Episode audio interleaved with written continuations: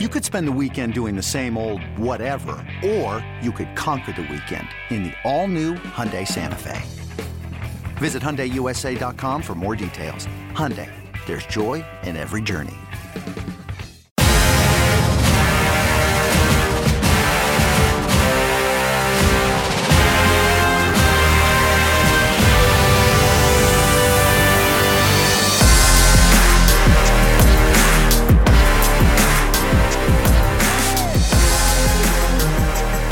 Amigos del béisbol, saludos. Bienvenidos a este episodio de Corte cuatro Podcast. Christian Fuentes con ustedes y estoy eh, acompañado por el, el grupo O G con Daniel Alfonso y Amanda Rivera. El dúo dinámico, dale que ya no, ya no, ya nos eh, calificaste así una vez, así que eso se tiene que mantener. Hay que patentar esto, Amanda. Eh, a rayo. ¿Cómo están, muchachos? Todo muy bien, todo muy bien. El dúo dinámico, entonces, así se quedó. Lo estoy anotando ahora mismo. Tenemos un buen programa para todos ustedes. Eh, ya estamos, ya lo había mencionado anteriormente, estamos en la recta final, pero ahora sí que sí, estamos a, a una semana de terminar la temporada regular. Ha pasado rápido, ya como que establecimos eso. Pero no hay nada definido todavía, hay mucho por decidirse. Mucho, muchísimo todavía. Esos wildcards están bien reñidos, así que esto está interesante. Así mismo es, Amanda.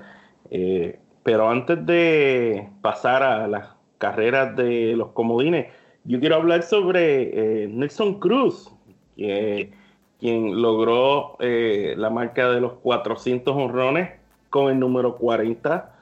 Y pues Amanda, quien fue la que eh, redactó esa nota en corte cuatro punto com, ¿verdad? Y como Nelson es uno de los favoritos de Amanda, pues me gustaría que ella tuviera el piso sobre esto. Amanda, tú sabes que Amanda es la, es la residente de, de, del podcast en Nelson Cruz y en Albert Pujols. Por lo tanto, por favor, Amanda.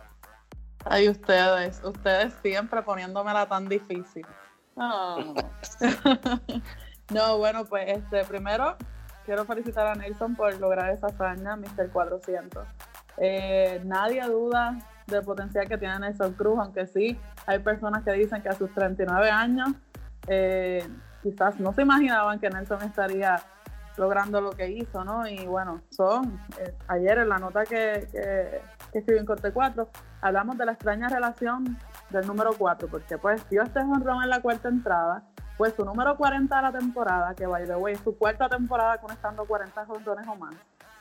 Y este y bueno, es el número cuatrocientos, así que ¿qué, qué más podemos hablar de Nelson Cruz? Entonces, es el décimo dominicano que logra esa cifra también, así que muchas estadísticas ahí para el oriundo de las matas de Santa Cruz. Y es el segundo dominicano en lograr la hazaña esta temporada. So, ya así. Que Edwin Encarnación lo había Exacto. logrado anteriormente.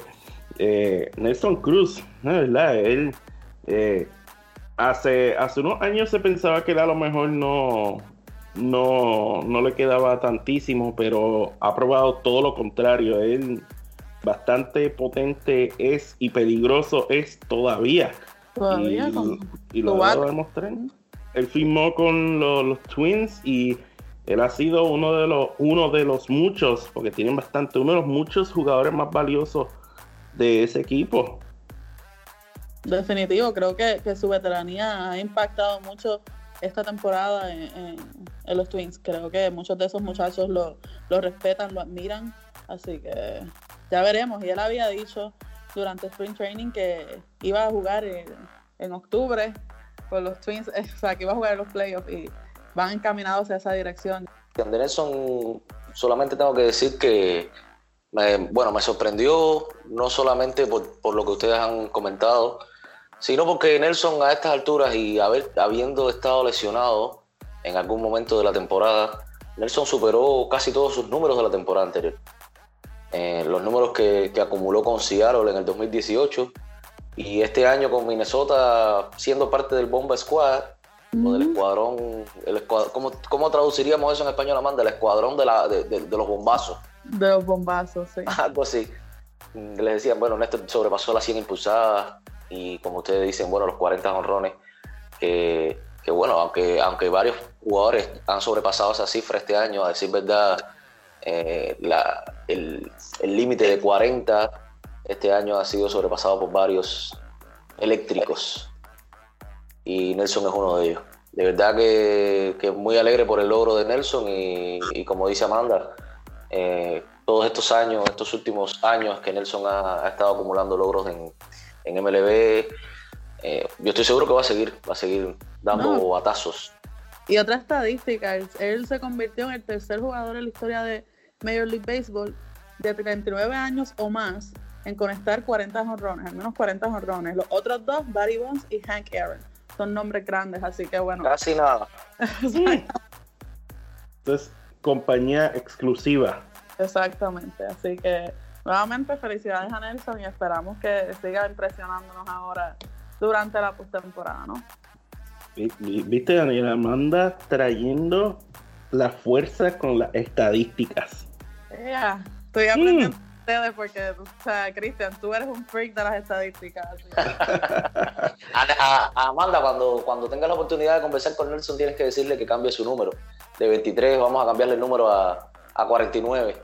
Tú sabes que tiene relaciones con el cuatro y con el nueve. Exacto. La nota del nueve la hiciste tú. Bueno, y entonces eh, felicitamos a Nelson Cruz por ese logro. Eh, él sería una, él sería bueno para tenerlo en el programa, así que si estás escuchando, la invitación está abierta. Bueno, ahora hablamos un poco sobre los wildcards, los comodines. Eh, antes de ir a lo que es eh, lo cerrado que está la Liga Americana, la Liga Nacional está casi a punto de definirse. Esta semana se espera que ya como que se, se, se, se dé, pero ahora mismo los nacionales y los cerveceros, los cerveceros que, lo admito, muchos de nosotros los dimos por muertos después de la lesión de Christian Yelich, pero llevan diez y dos desde que su M V P se lastimó. Increíble. Solamente tengo que decir la palabra increíble. Como tú dices, los cerveceros, se le lesionó Christian Yelich y todos pensamos que, que iban a caerse, y han hecho exactamente todo lo contrario. Han sacado eh, fuerzas, han sacado, bueno, por supuesto tienen talento. Eh, hablamos uh-huh. al principio de la temporada sobre los cerveceros. Yo soy uno de los que a principio de temporada dijo que los cerveceros iban a, a clasificar a playoff después de lo que habían hecho el, el pasado año. Son un equipo más maduro, al igual que Atlanta, que a muchos les sorprende la actuación de Atlanta, pero, pero hemos conversado en el podcast al respecto. Y, y los cerveceros son uno de esos equipos que, que con el talento que tienen han podido eh, sobreponerse al, a la lesión de Christian Yelich. Y como tú dices, Christian, diez y dos eh, son un equipo que, que podrían estar dando la, la pelea por, por entrar al, al playoff. Y se han despegado de los cachorros, y eso es eso es muy importante. Y, y claro, lo, los cerveceros no solamente son Christian Yelich, él es el M V P de ellos, el M V P de la Liga Nacional el año pasado, y él es el, el motor que los mueve. Pero eh, como mencionaste, Daniel, ellos tienen talento, así que están ahí, y los nacionales están también eh, por encima eh, en la en el comodín. Pero los cachorros, eh, a esta fecha, lunes veintitrés, a esta fecha, los cachorros están cuatro juegos detrás de ambos los nacionales y los cerveceros, y a esta altura, no me gustaría decirlo así, pero hay que admitirlo, necesitan un milagro. No, los cachorros no van a clasificar a playoff, desgraciadamente para los... Luego, luego de este fin de semana, de esta serie que tuvieron... con los Cardenales, estuvo... le metieron los cuatro partidos. Uh-huh. Barridos. Así que... Sí, barridos. Con... Por, primera, por primera vez en mil novecientos treinta y seis, creo que vi la, la estadística por ahí. Es una estadística bien, bien rara, ¿no? Por primera vez eh, barridos de esa manera eh, desde mil novecientos treinta y seis. Por los Cardenales. Por, por los Cardenales. Cardenales. Yo creo que este bench mafia de, de San Luis está... está... está haciendo algo. Eso se merece, eso se merece una nota, igual que, que, que el año pasado, recuerdan la, la salsa, ¿no? Esa, la salsa. Carpenter. Este sí. año andan con el, con el asunto de la Bench Mafia, eh, Amanda, liderado por, por ¿quién, quién si no? Cafecito, Cafecito. Martínez. eh, Cafecito Martínez, eres único. Dos personajes, dos personajes. No, pero sí, eh, a mí no me gusta, yo no soy una persona de poner excusas ni de ni de eh, justificar. Los Cachorros tienen mucho talento, pero la lesión de Javier Báez lo, lo, lo hundió un poco. Eh, obviamente ellos tienen bastantes jugadores, bien parecido a los Cerveceros, ellos tienen un equipo talentoso igual, pero eh, Javier Báez, al igual que Christian Yelich, es un jugador de impacto y a veces, a veces surge que un equipo pues juega bien a pesar de que su M V P no esté, y otras veces la falta de, de ese jugador de impacto le afecta negativamente, y yo pienso que eso es lo que quizás le pasó a los Cachorros. Tú pierdes a alguien como Javier Báez, está difícil eh, eh, tú sabes, superar eso. Claro, eso depende, eso depende mucho del equipo, como tú dices. Eh, hay, es, es exactamente como tú lo, lo, lo ilustras. Hay equipos que pierden un jugador de impacto y sin embargo eh, pueden sobreponerse. Hay equipos que no pueden sobreponerse. Uh-huh. Y quizás este fue el caso de los Cachorros. Yo sí conozco a alguien que debe estar bien contento con esta barrida de los Cardenales sobre los Cachorros. Y seguramente lo vamos a tener por acá pronto, hablando con nosotros sobre, sobre las predicciones. Uh-huh. Porque nadie contaba con, con Cardenales hace un par de meses. O sea, los Cardenales son un equipo grandísimo, uno de los equipos más grandes dentro de las mayores, eh, y ahora lo están demostrando. Esta barrida eh, de, último, de último minuto, por decirlo así, está demostrando que los, los Cardenales tienen corazón para entrar a playoffs. Y bueno, esa persona es nada menos que Néstor Álvarez, le mandamos un saludo desde aquí, y lo esperamos, lo esperamos para que nos diga qué, qué piensa sobre este, este renacer de los Cardenales. Sí. Yo, yo te puedo decir desde ya que yo estoy contento porque mi serie mundial eh, fue los Cardenales, los, car- los Cardenales y los Astros fue mi serie mundial, y hasta ahora esa predicción sigue viva. Sí. Yo ni ma- yo, si yo te digo la verdad, tú vas a tener que buscar unos archivos porque yo ni me acuerdo qué fue lo que yo dije. No, no te preocupes, yo voy a buscar los archivos y yo voy a asegurarme de que toda nuestra audiencia lo escuche de nuevo. Lo mío es un desastre probablemente, así que bueno. Sí, yo, yo no te preocupes, usted, ustedes no se preocupen, de eso me encargaré. Y en la Liga Americana eh, está más cerrada la cosa. Tenemos tres equipos buscando dos espacios. Ay, pues, ay, ay. Los, indi- los, ay, los, ay, ay. los Atléticos, los Indios y los Rays son los tres equipos ahí ahora mismo. Están eh, a, a, a nada. Eh, cada día eso puede cambiar. Entonces, eh, rápidamente. Cada victoria y cada derrota cuenta para estos tres equipos. Sí, mismo. Al final del día, cuando lleguemos el lunes próximo, cada uno de ustedes, dígame, ¿cuáles son los dos equipos que van a estar? Para mí van a estar, para mí van a estar Cleveland y Oakland. Oh. Se quedan los Reyes fuera. Y por eso es que decíamos ay, ay, ay. Porque Amanda iba a hablar de los Reyes. Pero yo, yo por hacerle la contraria a Amanda, ¿viste? Yo quiero que gane Cleveland y que pase Oakland. Y que, y que, que se quede Tampa Bay fuera. yo, yo, yo no voy a decir absolutamente nada ahí. Porque yo Amanda, yo... Eh, Amanda, aquí todos sabemos que a ti te gustan los Reyes, ¿ok? Bueno, o sea, es el equipo no que juego, pero... o sea, O sea, claro, y estuve, estuve, estuve en esta serie que pasó en, en el Tropicana Field, y los Rays le ganaron a Boston dos de esos juegos por walk-off en entradas extras. Así que estos muchachitos están bien motivados y no los subestimes, ¿oíste? No los subestimes, Daniel, porque tú no sabes.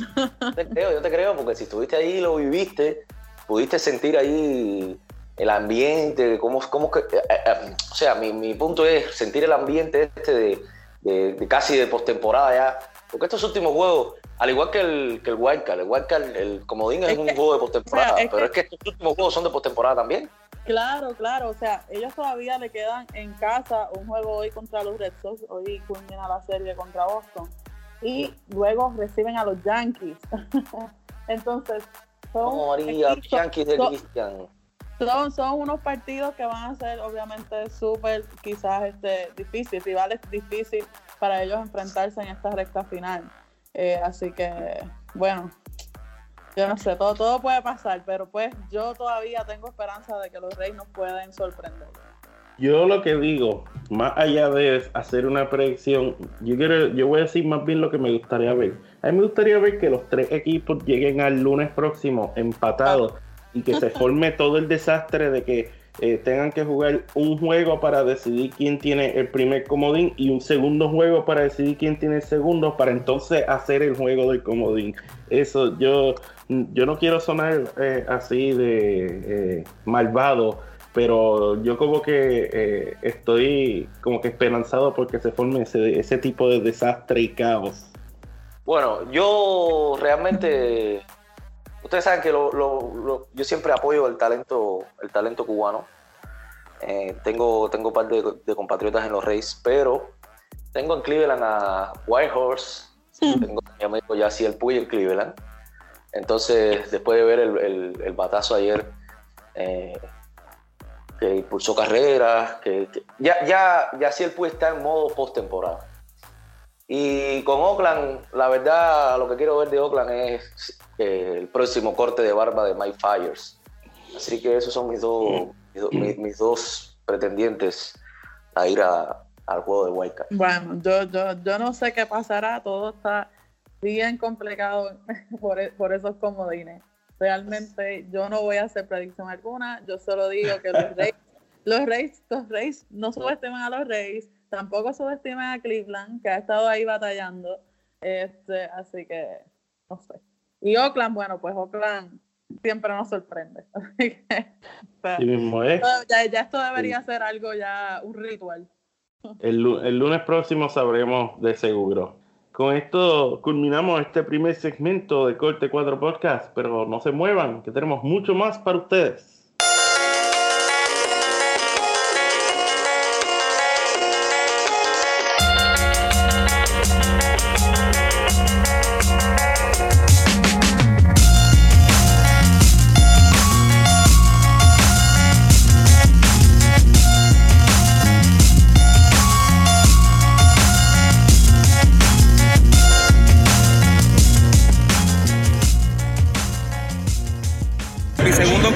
Y me encanta lo que ellos hacen. Si se fijan, siempre utilizan una camisa que, que ellos llevan años ya haciéndolo y todo el mundo, todo el staff lo utiliza, más con los fanáticos también eh, hacen que, que traigan ayuda, ¿verdad? Alimentos y cosas enlatadas para llevar a, a, lo, a las personas en necesidad. Así que me ha fascinado establecer la relación con los Tampa Bay Rays y vamos a estar haciendo muchas cosas con ellos ahora en adelante. Ahí escucharon a Luis Roberto Clemente, el hijo de Roberto Clemente, hablando sobre eh, los Rays. Eh, él eh, lanzó la primera pelota en el día de Roberto Clemente. Eh, Amanda, estuviste allí para ese momento. Eh, ah, cuéntanos un poco este, de tu perspectiva de primera mano. Bueno, si tuve la oportunidad este, de estar allá en el Tropicana, eh, menciono que el día de Roberto Clemente fue el dieciocho de septiembre, los Rays no estaban jugando en casa. Cuando regresaron a jugar en casa, eh, que recibieron a los Red Sox, ese día conmemoraron el día de Roberto Clemente. Ya ellos pues lo están haciendo una tradición, el año pasado también tuve la oportunidad de estar ahí, también crearon camisetas especiales que vistieron los jugadores durante la práctica de bateo eh, en honor a Clemente. Eh, fue, una acti- fue, fue un gesto bien bonito. En esta, en esta ocasión este, el hijo de Clemente, Luis, tuvo la oportunidad de estar allí, de compartir con, con los jugadores, de lanzar la primera bola que la recibió José de León, el, el lanzador boricua de los Rays. Entonces este, pues estuvo, estuvo bien chévere. Me parece que, que ver el compromiso de, de esta organización de, de, de honrar el legado de Roberto Clemente eh, nuevamente, pues tú sabes, Eh, es maravilloso. Sí, eh, eh, definitivamente el, el día y todas las otras, todos los otros homenajes que han hecho eh, re, respecto a eso eh, han sido eh, muy buenos. El, el día de Roberto Clemente fue un día donde muchos recordaron su legado y es bueno ver a los Rays eh, haciendo, ¿verdad? Eh, continuando la tradición, este, involucrando a la familia. Eh, la familia siempre está involucrada en, en cosas con Major League Baseball, así que es bueno siempre eh, verlos presentes. Y los jugadores también reaccionan. Eh, tenemos nosotros aquí tenemos un audio bien bueno con el, el puertorriqueño Isan Díaz, quien dio su narración del hit número tres mil de Roberto Clemente. Aquí lo tienen. Isan, ¿cuál habilidad de Roberto Clemente dentro del terreno te gustaría tener? Este, bueno, este, yo creo que para mí es corriendo. Pues yo no, no soy un pelotero que corre mucho, pero este, me gustaría correr como Roberto. ¿Cuál cualidad fuera del terreno te gustaría tener? Este, la personalidad de él. Este, era un, un, este, una persona bien humilde, este, este, un, un, una persona que, que le gustaba este, ayudar y, y de verdad que una persona súper y que todo el mundo le gustaba. Si lo tuvieras enfrente, ¿qué le dirías? Muchas gracias, muchas gracias este, por abrir la puerta para todos los, los latinos y, y, y que y nada, muchas gracias. El lanzamiento para Roberto Clemente, batazo en el jardín izquierdo, central, Clemente llega a segunda y logra subir tres mil en las mayores. Roberto Clemente convierte en el undécimo jugador en la historia de las mayores con tres mil hits, gloria latina. Bueno, a mí me pareció que Isan Díaz hizo, hizo buen trabajo ahí. Eh, No, no, estaba un poquito nervioso, un poquito nervioso. un, po, un, un poquito, y, y quizás y quizá este fue, fue fue un poco más formal, pero le, le quedó bien, le quedó bien. Nos agradecemos a, a Isan Díaz por esa participación. El muchacho está apenas empezando su carrera con los Marlins, así que mucho éxito ahí por delante eh, uh-huh. los Marlins, quienes tienen mucho talento joven y se espera que él sea como de los más sobresalientes. Y hablando de talento, vamos a hablar un poco sobre los Astros de Houston, que están eh, en la carrera todavía por... Ellos recién ganaron la división oeste, pero todavía están en la carrera para el mejor récord. Eh, ¿Contra quién? ¿Quiénes contra... son los otros? ¿Quiénes son los otros? Contra los... Contra los Medias Rojas de... Bo- que diga, los Yankees de Nueva York. Por favor. Yo sabía, que, yo sabía que iba a salir esto en algún momento del podcast. No, contra, contra los Yankees. Y eh, yo había hecho la nota precisamente de que ganaron cien partidos por tres años consecutivos y al principio de la década perdi- perdieron cien partidos en tres años consecutivos. El único equipo que ha hecho eso... Eh, de menos a más, para decirlo así, y ahí están. Y pues, Amanda, este, me habías comentado de eh, A J Hinch, que te llamó la atención el discurso que él le hizo al equipo en la celebración. Sí, me llamó mucho la atención, me llamó muchísimo la atención por el hecho de que fue un, fue un, un speech bien, bien real, no sé, bien como que Eh, eh, destacando cada logro de, de, de los muchachos, ¿no? Eh, no sé, me pareció, no sé, a mí me llegó mucho su mensaje, el, que el, el hecho de que él dice que, que pues que las expectativas, todo el mundo esperaba mucho de ellos esta temporada y pues que realmente lo, lo hicieron así, ¿entiendes? Eh, eh, son el mejor equipo en, en, en Grandes Ligas. Menciona también que en ese Clubhouse está el ganador del Cy Young de la Liga Americana, eh, también está el posible ganador del Novato del Año de la Liga Americana, Yordan Álvarez, etcétera. Entonces me parece, me pareció que fue un speech. Ustedes también tuvieron la oportunidad de verlo, así que no sé qué, qué opinan al respecto. A mí me gustó que él no fue eh, modesto con lo que su equipo ha logrado, porque muchas veces dirigentes, hasta los mismos jugadores dicen, ah, eso no importa, lo que importa es que el equipo gane. Y claro, importa que el equipo gane, pero que él haya resaltado los logros, que, que los no-hitters, los, eh, el M V P, los Cy Young. Muchas veces los jugadores dicen, pues a mí no me importan los premios, pero eh, en su interior más profundo estoy seguro que sí les importa. Y ese dirigente A J Hinch, como que para mí quedó genuino que él haya eh, resaltado los logros que su equipo han hecho dentro del éxito que han tenido. Y, y, y me gustó, me gustó escuchar eso. Yo lo encontré refrescante. Y yo estoy seguro que a Daniel le llamó la atención cuando él dijo el posible novato del año en Yordan Álvarez. ¿Sabes? Tú sabes que eso es Cuban Power hasta el final. Eh, bueno, yo mira, sé que Daniel, Daniel está loco por conocer a Yordan. Estoy loco por conocer a Yordan, para preguntarle varias cosas. Porque bueno, Yordan es el Astuna, no, no coincidí con él eh, desgraciadamente nunca en Cuba, pero bueno, ya coincidiré con él en algún momento. Eh, con relación a A J Hinch, eh, muchachos, yo creo que los fans son un poco, un poco no, son mucho eh, injustos con, con lo que ha sucedido, o sea, con lo que ha tenido que, que hacer A J Hinch, con, con la derrota de los Astros el año pasado.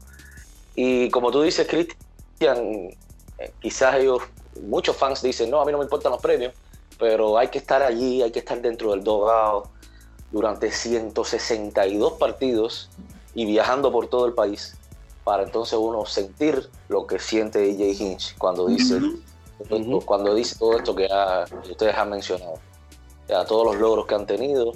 Y, y bueno, como, si, como dije al principio, los fans son, son injustos, muchos somos injustos como fans, queremos siempre el título de Serie Mundial, pero, pero los Astros de Houston son el mejor equipo de Grandes Ligas en los últimos tres años. Eh, sin obviar a los Dodgers, por supuesto, pero, pero, con todo que, pero con todo lo que dijo A J Hinch, de todo lo que han logrado este, este año, de todos los premios que, que, que es posible que se lleven a casa, y, y, y a pesar de que tienen la misma cantidad de victorias que los Yankees de Christian, eh, uh-huh. todos sabemos, no, no podemos ser ciegos, todos sabemos que, que va a ser una gran, una gran pelea en caso de que los dos lleguen a, a la división, o sea, a la, a la discusión de del campeonato de la Liga Americana. Y bueno, lo siento mucho por Christian, pero mis favoritos son los Astros. Bueno, no lo sientas tanto porque, como mencioné al principio del programa, mi predicción de la Serie Mundial otra vez Astros. nos quiere, otra vez nos quiere, tú sabes, darle ahí una bofetada en la cara con que él predijo que los Astros van a ir a la Serie Mundial. Amanda, por favor, no me tildes, no me tildes de ese tipo de personas. No, yo les digo algo de A J Hinch, eh, es verdad lo que Daniel dice, a veces cuando se logra mucho éxito, a veces se toma por sentado, y pues sí, eh, la meta para equipos así en el élite es que es ganar la Serie Mundial, pero si uno se pone a pensar en A J Hinch y lo que ha hecho con los Astros, eh, lo que ha tenido, esta es su quinta temporada como el manager de los Astros, y lo que ha tenido es éxito sostenido. De las cinco temporadas, contando esta, cuatro de ellas lo ha llevado a postemporada. Tres de eh, tres de ellas no. En la en el dos mil diecisiete los llevó, pues los pasó eh, y, y el dos mil dieciocho a la Serie de Campeonatos de la Liga Americana. O sea, que ha participado en, la, en el A L C S dos veces y por supuesto la Serie Mundial y la victoria en el dos mil diecisiete. Eso no lo hace todo el mundo. Y, y es bueno, ¿verdad? Eso, ese es el éxito que, que ha logrado y, y es bueno ver que el, el equipo sigue con el éxito sostenido y eso es algo que, que vale la pena apreciar. Así que muy bien por A J Hinch y por los Astros.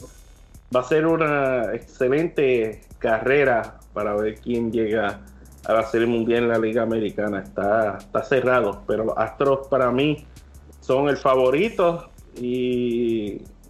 y los mismos fanáticos, me parece que en esa nota que tú hiciste sobre las cien victorias, este, le pusiste una encuesta, ¿no? Uh-huh. Y, y, eh, y me acuerdo que una de las opciones sin duda iba ganando por sesenta y pico por ciento cuando voté, así que, que bueno, todos esperan que los Astros lleguen a la Serie Mundial y que la ganen, y si no, van a ver los fanáticos nuevamente decepcionados. Y sí. con más razón, y con más razón eh, deben apreciarlo porque como, en la, como mencionaste la nota, en el dos mil once, doce y trece ellos perdieron cien juegos en los tres años consecutivos. Y entonces de diecisiete, dieciocho y diecinueve ya tienen cien victorias en, en esas tres temporadas consecutivas, que como mencioné al principio del segmento, ellos fueron de, de menos a más en uh-huh. m, poco tiempo, podemos decir, y, y, y eso es algo, es como, es como los cachorros, los cachorros por mucho tiempo pues estuvieron eh, atrás, estuvieron todos esos años sin ganar una serie mundial, entonces hicieron la reconstrucción, Joe Maddon llegó, eh, eh, firmaron a John Lester, hicieron todas las adquisiciones y del dos mil quince para acá, al igual que los Astros, de hecho, eh, han tenido un cierto éxito sostenido. Quizás no ganaron la Serie Mundial en dos mil dieciséis, la ganaron ese año, eh, y han tenido otras oportunidades y pues no ha podido ser, pero el hecho de que han estado en la contienda todos esos años, eso es algo que debe ser apreciado. Definitivo, definitivo, sí, sí. Daniel, ¿Yordan Álvarez va a ganar el novato del año? Bueno, yo quisiera que sí. A decir verdad, eh, no pudiera decir nada diferente. Yo quiero que Yordan Álvarez gane el novato del año, además de los números que está poniendo. Aunque, como he dicho en otros podcasts, ustedes saben que no es eh, muy frecuente que se premie a un bateador designado. Yordan ha jugado casi toda, todo, todo su tiempo en, en Grandes Ligas como bateador designado, pero, pero no creo que tenga mucha competencia para, llenar, para llevarse el, el novato del año de la Liga Americana. Entonces creo que voy a celebrar con un buen trago de ron cubano y con la bandera al final de la temporada. Bueno, y con eso eh, terminamos. Muy bien por Daniel tener esa última palabra.